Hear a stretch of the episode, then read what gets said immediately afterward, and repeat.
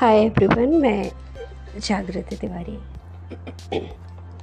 आज के कारवा में मैं ऐसे इंसान से आपको मिलाने वाली हूँ, जो आज के समय का बहुत बड़ा मोटिवेटर है और मोटिवेशनल स्पीकर है और जिसकी ज़िंदगी की शुरुआत बेहद बेहद अकल्पनीय गरीबी से हुई। लेकिन कहते हैं ना कि अगर आप में जुनून है और खुद को उस मंजिल तक पहुँचाने के जो आपने सपने देखे हैं, उसकी ज़िद है तो वो कायनात भी आपकी मदद करने लगती है। आपको पता है, आपके ब्रेन को पता नहीं होता, आपका ब्रेन सिर्फ़ एक मशीन है। और इस दुनिया में जितनी भी चीज़ें हैं, चाहे वो इंसान है, चाहे वो एनिमल है, चाहे वो नॉन लिविंग थिंग्स है टेबल कुर्सी कुछ भी। प्लांट्स तो लिविंग है, हमने पढ़ा है। तो जितनी भी चीज़ें हैं, ये यूनिवर्स सिर्फ़ एक एनर्जी है। हम भी सिर्फ़ एक एनर्जी है। और हम उस मैग्नेट की तरह काम करते हैं। हमारा ब्रेन उस मैग्नेट की तरह काम करता है कि जो फ्रिक्वेंसी आपने जनरेट की और यूनिवर्स में सेंड की, वैसे ही फ्रिक्वेंसी आपकी तरफ़ अट्रैक्ट होने लगती है। और यही लॉ ऑफ़ अफर्मेशन है। लॉ ऑफ़ अट्रैक्शन, इसी को कहा गया है। तो अगर आपने आप हम ये कहें, मैं गरीब हूँ, मैं गरीब हूँ, मैं गरीब हूँ, या फिर मुझे, मेरी नौकरी नहीं लग रही, मेरा जॉब नहीं है, मेरा बिज़नेस अच्छा नहीं चल रहा तो ये जो अच्छा नहीं है, आपके ब्रेन को नहीं पता क्या आपके लिए अच्छा है और क्या बुरा है। आपको खुद अपना पेरेंट्स बनना है। तो आपका ब्रेन उसी तरह की फ्रिक्वेंसी सेंड कर देगा यूनिवर्स में, और वैसे ही सेम फ्रिक्वेंसी आपकी तरफ़ अट्रैक्ट होके आ जाएँगी। और इसका पता आपको पता कैसे चलेगा? आपके चारों ओर उसी तरह के लोग, उसी फ्रिक्वेंसी के लोग, उसी स्टैंडर्ड के लोग अट्रैक्ट होने लगेंगे, आपकी सराउंडिंग उन लोगों से ही बन जाएगी। और आप बेहद आश्चर्यचकित होंगे कि आप तो ऐसे नहीं थे। फिर इस तरह के लोग आपके चारों ओर क्यों आ गए हैं आप? आपकी सराउंडिंग ऐसे चेंज कैसे हो गई है? और जब आप ये कहते हैं, उस स्ट्रगल पीरियड में भी ये कहते हैं कि यार मैं कुछ सीख रहा हूँ और मुझे इस चैलेंजेस को पार करके आगे बढ़ना है। और हमेशा याद रखिए कि आप जितना पॉजिटिविटी के साथ आप किसी भी चीज़ को फेस करते हैं। वो फ्रिक्वेंसी यूनिवर्स में जाती है और वैसे ही फ्रिक्वेंसी मैग्नेट की तरह अट्रैक्ट होकर आपके पास आ जाती है। आप पॉजिटिव फ्रिक्वेंसी सेंड करेंगे, आपके हर काम पॉजिटिविटी के साथ होते जाएँगे। स्ट्रगल को भी अगर आपने एक अपॉर्चुनिटी ले लिया और स्ट्रगल को भी एक पार्ट ऑफ़ योर पाथ अपने रास्ते का एक पार्ट मान लिया स्ट्रगल को भी एज ए अपॉर्चुनिटी और ये भूल जाइए उस समय कि आपके चारों ओर लोग क्या कह रहे हैं। वो लोग क्या कह रहे हैं उसकी कहानी तो मैं बाद में अभी बताने वाली हूँ। तो पहले तो ये समझिए कि उस समय सिर्फ़ आपको सेंड करना है यूनिवर्स को कि मैं बहुत बेस्ट हूँ और मेरा जो भी काम होने वाला है बहुत अच्छा होने वाला है और बस मैं अपनी मंजिल को तो पा लिया हूँ। मैंने अपनी मंजिल के बस कुछ कदम दूर हूँ और वो आ जाएगी।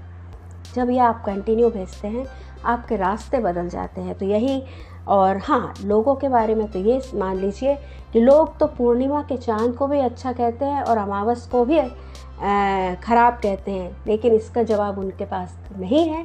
उसी पूर्णिमा के चाँद में होली का दहन भी करते हैं और उसी अमावस की रात में दिवाली को भी मनाते हैं।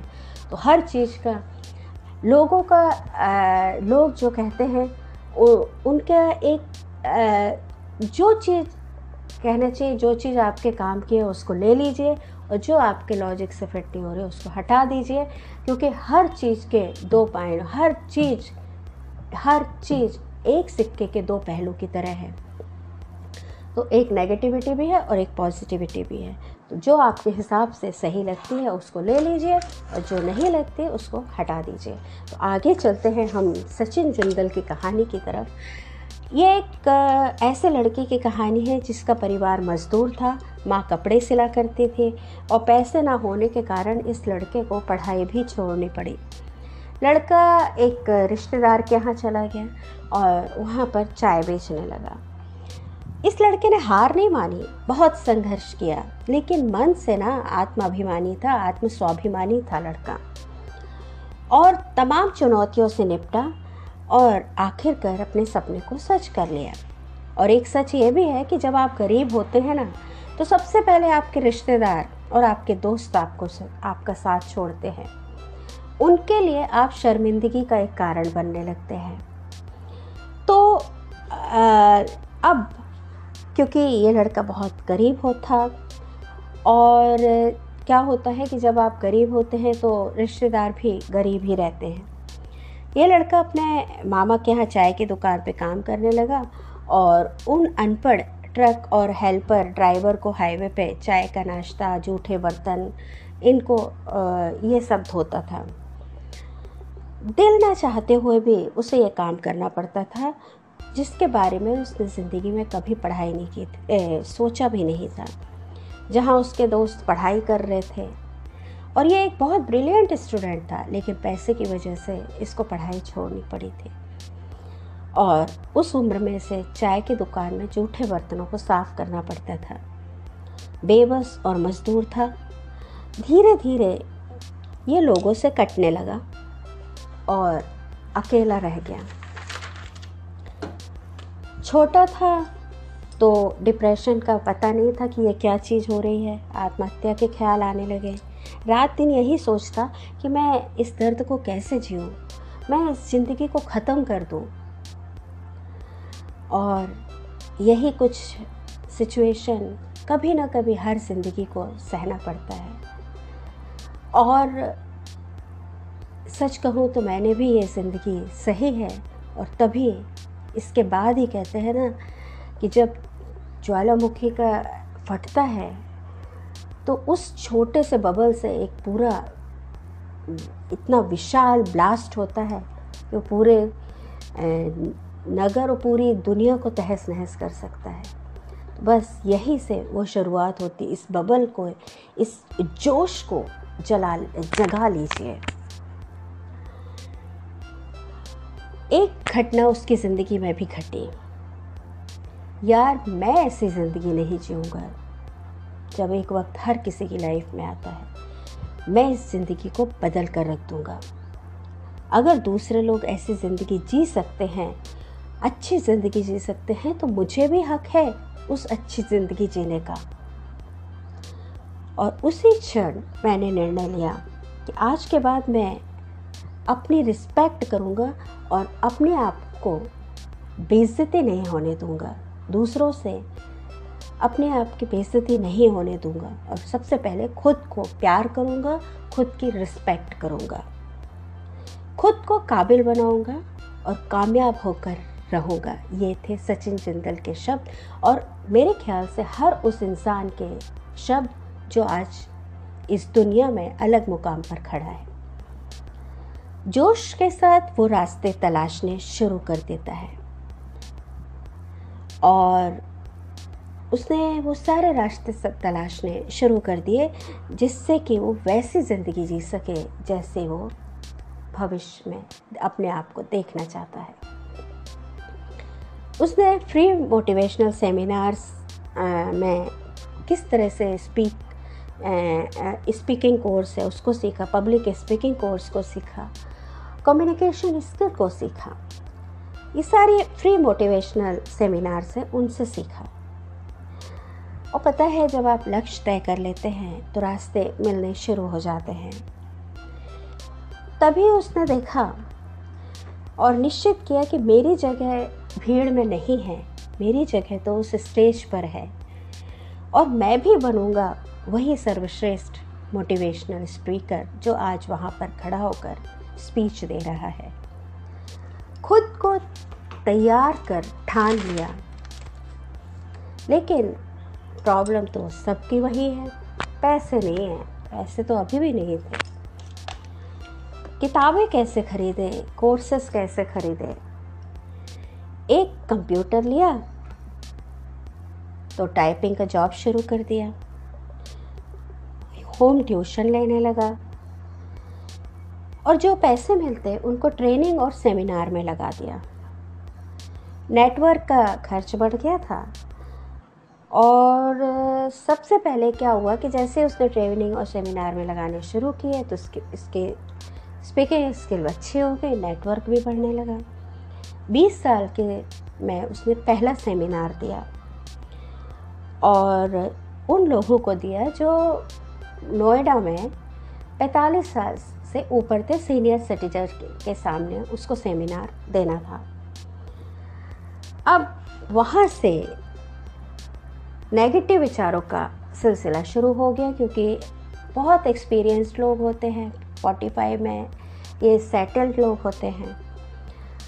और इनके सामने एक बच्चा अगर कुछ ज्ञान या कुछ नॉलेज बताने लगे तो लोगों को हँसी आना और स्वाभाविक होता है। तो उसकी बेइज्जती शुरू हो गई। अब दो ऑप्शन थे। या तो इस इंडस्ट्री को छोड़ दूँ, या फिर डट जाऊँ अपने आप को पॉलिश करने के लिए, अपनी स्किल को पॉलिश करने के लिए। पहला सेमिनार था, गलतियाँ होना स्वाभाविक है। तो दो ऑप्शन रहते हैं हर किसी के लाइफ में। अब इसके पास दो ऑप्शन थे कि या तो इस इंडस्ट्री को छोड़ दो या हौसला रख के मैं ही आगे अपने आप के स्किल स्किल को पॉलिश करूँ तो उसको ख्याल आया कि अगर मैंने छोड़ दिया तो वापस उसी नर्क में मुझे जाना पड़ जाएगा। तो उसने संकल्प लिया कि मैं चाहे कुछ हो जाए, इस इंडस्ट्री को नहीं छोड़ूँगा और वो बन के दिखाऊँगा। जो सब चाहते हैं, यानी कि मुझमें वो चीज़ें देखना चाहते हैं, मैं कामयाब होकर दिखाऊँगा। अपने लिए और दुनिया के लिए। अनगिनत प्रैक्टिस की। अपने पंद्रह हज़ार की वो जॉब भी छोड़ दी। अवसर बनते जाते हैं। पहला मौका मुंबई में मिला और ऐसी जगह उसको रुकना पड़ा जहाँ पे कमर सीधी करके आप लेट भी नहीं सकते। एक गोदाम में रुकना पड़ा, लेकिन उसने हार नहीं मानी, क्योंकि ये उसकी जंग थी। गरीबी से थी। और उस इंसान को वापस उस ज़िंदगी में नहीं जाना था। इसलिए वो हालातों से जूझता रहा और अपने ज़िद पर अड़ा रहा, टिका रहा, भूल गया कि दुनिया उसे क्या कह रही है, कितना हंस रही है। और लोग या समझ लीजिए कि शुरुआत में लोग हँसते ज़रूर हैं, लेकिन जब आप अपनी ज़िद पर अड़े रहते हैं तो वही लोग आपको रिस्पेक्ट करने लगते हैं। और यकीन नहीं है तो प्रैक्टिकल करके देख लीजिए। हालातों से उस जॉब में पाँच साल दिए और लड़ता रहा अपने हालातों से। वहाँ पे ये किसी मैनेजमेंट कंपनी में था और लोगों को एम्प्लॉयज़ को मोटिवेट करने का काम करता था। धीरे धीरे एक्सपीरियंस बढ़ा, उसको एक्सपीरियंस को इम्प्लीमेंट करता गया। और एक दिन ये टेस्ट ट्रेनर का अवार्ड भी जीत गया।